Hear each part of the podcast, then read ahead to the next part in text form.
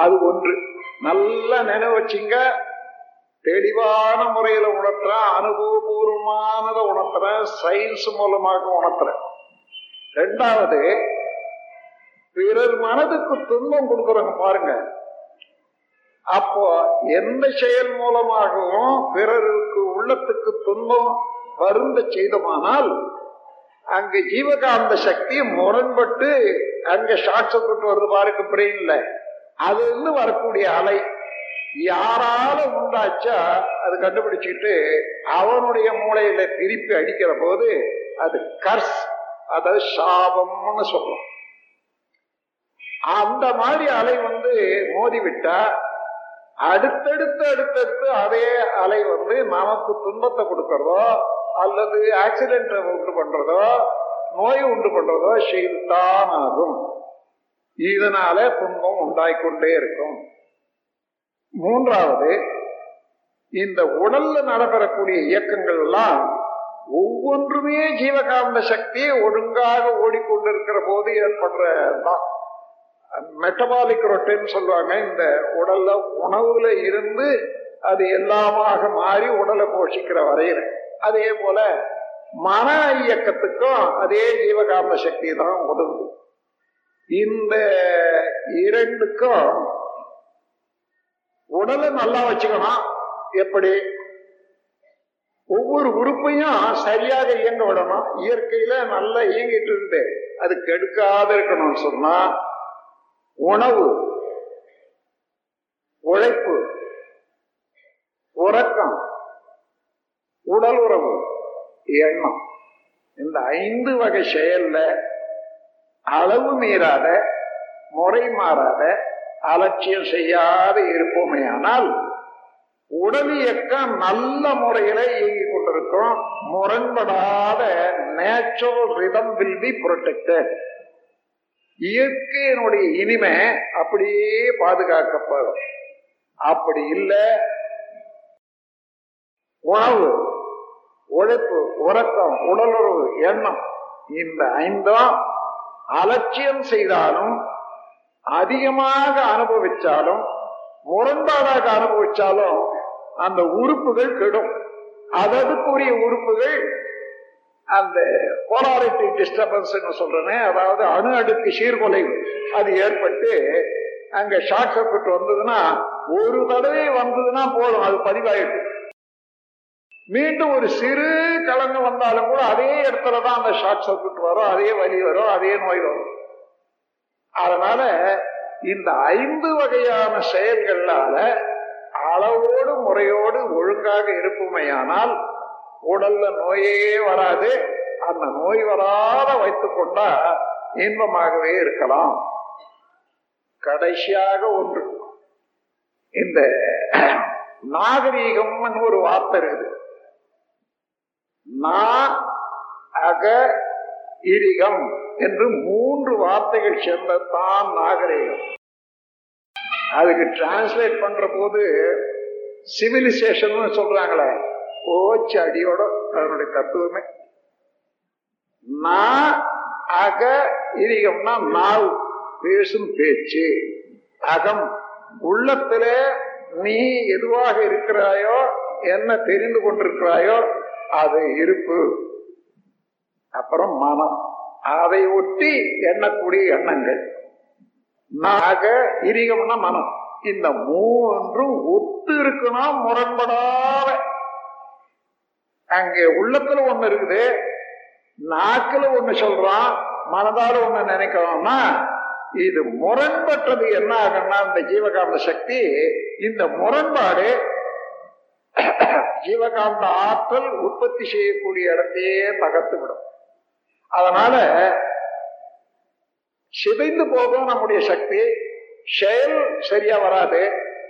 உதாரணமா ஒரு குற்றவாளி மேஜிஸ்ட்ரேட் எதிரில் நிற்கிறார். என்னப்பா நீ திருடுனியா?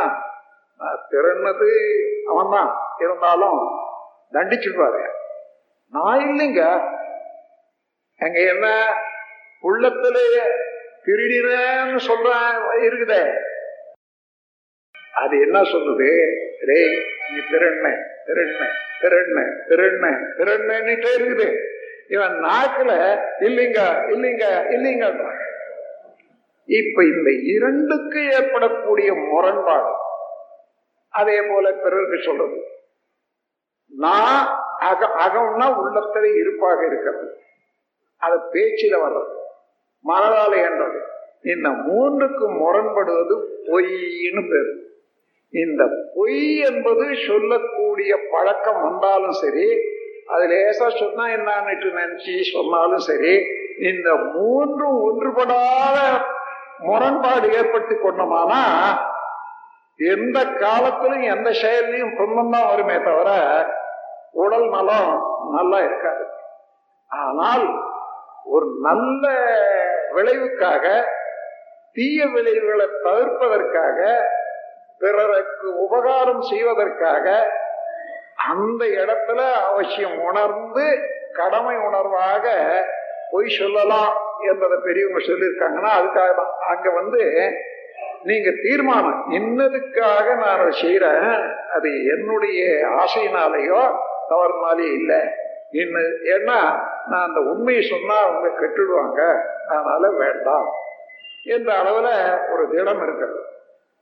அந்த இடத்துலதான் பொய் சொல்லலாமே தவிர மற்றபடி பொய் பேசி பேசி பழக்கத்தினால உண்மையே சொல்றதில்லைன்ற அளவுக்கு வந்துடும் அது அப்படி இருந்தா இந்த முரண்பாடு ஏற்பட ஏற்பட உடலுக்கும் உள்ளத்துக்கும் மனதுக்கும் வாழ்க்கைக்கும் நம்மோட இருக்கக்கூடிய நட்புக்கும் தொந்தரவு தான் இருக்கும். முரண்பாடு தான் இருக்கும். இந்த பிறக்கில்லாதபடி வாழக்கூடிய அளவுக்கு நாம் அந்த தத்துவத்தை ஜீவகாம சக்தி தத்துவத்தை தெரிந்து கொண்டோமே ஆனால் அளவோடு முறையோடு நாம் வாழ்ந்து கொண்டு வருவேன் ஆனால் பிறர் மனம் துன்பப்படக்கூடாது. ஆசை அதாவது முடிக்க முடியாத ஆசைய வச்சிருக்க கூடாது. காலி பண்ணிடணும். அது என்னால முடியாது. சரி விடு. திரும்பி வருது. என்னன்னா முடியாத. அதனால அதை இனிமேலுக்கு எனக்கு அந்த ஆசை வேண்டாம். நான் இருக்க என் வயசுக்கு எல்லாரும் இங்க மலை ஏற்காடு மலை வரைக்கும் கீழே மேலே ஏறி போறாங்க நடந்து போறாங்கன்றாங்கன்னு வச்சுங்க ஆனோம் எல்லாரும் போறாங்க. நானும் ஆசைப்பட்டா என்ன? ஒரு அரை பரலாங்க போக முடியுமா? அங்கேயே உடஞ்சி விழ வேண்டியதுதான். இது அவருக்கு தீர்க்க முடியாத ஆசை செயல்படுத்த முடியாத ஆசை. அந்த மாதிரி ஆசைகள்ல சேர்த்து வச்சிருந்தா அதை எடுக்கவும் முடியாது அதை முடிக்கவும் முடியாது. அதுலயே நிற்கக்கூடிய மனம் இன்னும் வந்து செய்ய முடியாது. எனவே தீர்க்க முடியாத ஆசைகள் சேமிக்க வேண்டாம். பிறருடைய மனதை துன்புறுத்தி அதுவே வாழ்க்கையில ஒரு பழக்கமாக்கி கொள்ள வேண்டாம்.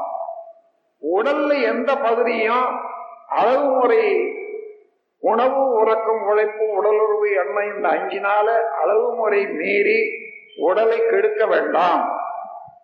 பொய் சொல்லி உள்ளம் உயிர் மனம் இவைகளுக்கு இடையே பிணக்கு ஏற்படுத்திக் கொள்ள வேண்டாம். இப்போது என்ன மிஞ்சம்? இன்பம் தான் மிஞ்சம். துன்பமே கிடையாது.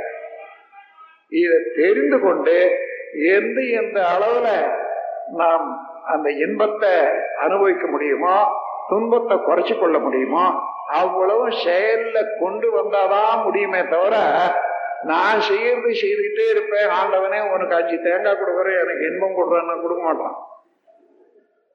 அவனை போல கெட்டிக்காரன் கணக்கு பார்த்து கூலி கொடுக்குறவன் யாருமே இல்லை உலகத்துல. நாம என்ன செய்யறோமோ அந்த செயலுக்குள்ளாகவே அவன் இருந்து கொண்டு விளைவை தருவான். அதை தெரிந்து கொண்டவன் ஆனால் ஏன்னா அவன் தானே ஜீவகாந்த சக்தியிலே இருப்பு நிலையா இருக்கிறவன். அதனால ஜீவகாந்த சக்தி இல்லாத எந்த செயலும் எந்த அசைவும் இல்லை. ஆகையினால அசைவுக்கு தகுந்தவாறு விளைவு. இந்த உண்மையை நாம் உணர்ந்து கொண்டு எந்த எந்த இடத்துல எந்தெந்த அளவுல அத விழிப்பு நிலையோட அது பயிற்சிக்கு கொண்டு வர்றோமோ பயிற்சி கொண்டு வந்தா அப்புறம் எளித எளிதா இருக்கும் வாழ்க்கை. அது நமக்கும் இன்பமா இருக்கும் குடும்பத்துக்கும் அமைதியாக இருக்கும் பிறக்கக்கூடிய குழந்தைகளும் நல்லதா இருக்கும். இல்ல இவன் நாலு வகையான ஆசையினாலேயும் உடலை கட்டுக்கிட்டு கருமையும் கட்டுக்கிட்டு இருந்தான்னா ஒரு குழந்தை பிறந்தா என்ன ஆகும்? அதுவும் அப்படித்தான் இருக்கும். அந்த குழந்தையே இவனுக்கு எதிர்ப்பாக வரும். எனவே தனக்கும் கிளைக்கும் தலைவன் கேடில் முதல்வன் ஆற்றும் ஒரு தவமும் அறமும் தான் துணையாகும் என்ற முறையில இந்த தவமும் அறம் அறம் என்பது நல்லதே செய்வது தவம் என்பது இறைநிலையை உணர்ந்து கொள்ளக்கூடிய தத்துவ விளக்கத்துக்கு வழி செல்வது. எனவே இவைகளை எல்லாம் நேரடியாக பயிற்சியின் மூலமாக பெறுவதற்கு இந்த மனவளக்கலை மன்றத்தில் குண்டலி யோக தவம் என்பதை சொல்லிக் கொடுக்குறாங்க. அதை லேசா அந்த காலத்துல பன்னெண்டு ஆண்டுகள் இருந்தாதான் சொல்லி கொடுப்பாங்கன்னு இருந்தது. தேவையில்லை. போய் உட்கார்ந்த உடனே தட்டி எழுப்பி இங்க நிறுத்திடுறாங்க. ஒரு நிமிஷம் அஞ்சு நிமிஷம் இல்லை பத்து நிமிஷம் ஆகும். அது போதும். அதன் பிறகு ஒவ்வொரு நாளைக்கும் பத்து நிமிஷம் செலவு பண்ணா போதும். மற்ற எல்லா செயலோட அதுவும் செய்து கொண்டே வரலாம். அவ்வப்போது இந்த அகத்தாய் பயிற்சியில இந்த தத்துவங்களை எல்லாம் நல்ல முறையில உணர்த்து கொண்டே வர்றாங்க. இவைகள் எல்லாம் தெரிந்து கொண்டு இறை உணர்வு அறநெறி என்ற இரண்டு பாதைகள்ல பிடித்து கொண்டு நாம் முன்னேறி போவோமே ஆனால் வாழ்வு நன்றாக இருக்கும். நாமும் சுகமாக வாழலாம் பிறரையும் வாழ வைக்கலாம் உலகம் நலம் பெறும் என்று கூறி உங்கள் அனைவருக்கும் எல்லாம் வல்ல இறை ஆற்றல் உடல் நலம் நீளாயுள் நிறை செல்வம் உயர்ப்புகள் மெஞ்ஞான இவற்றை ஓங்கச் செய்து சீரோடு சிறப்போடு வாழ வைக்கும் என்று வாழ்த்தி உரையை முடிக்கிறேன். வாழ்க வளமுடன். கடமை அறவாழ்வின் நாட்ட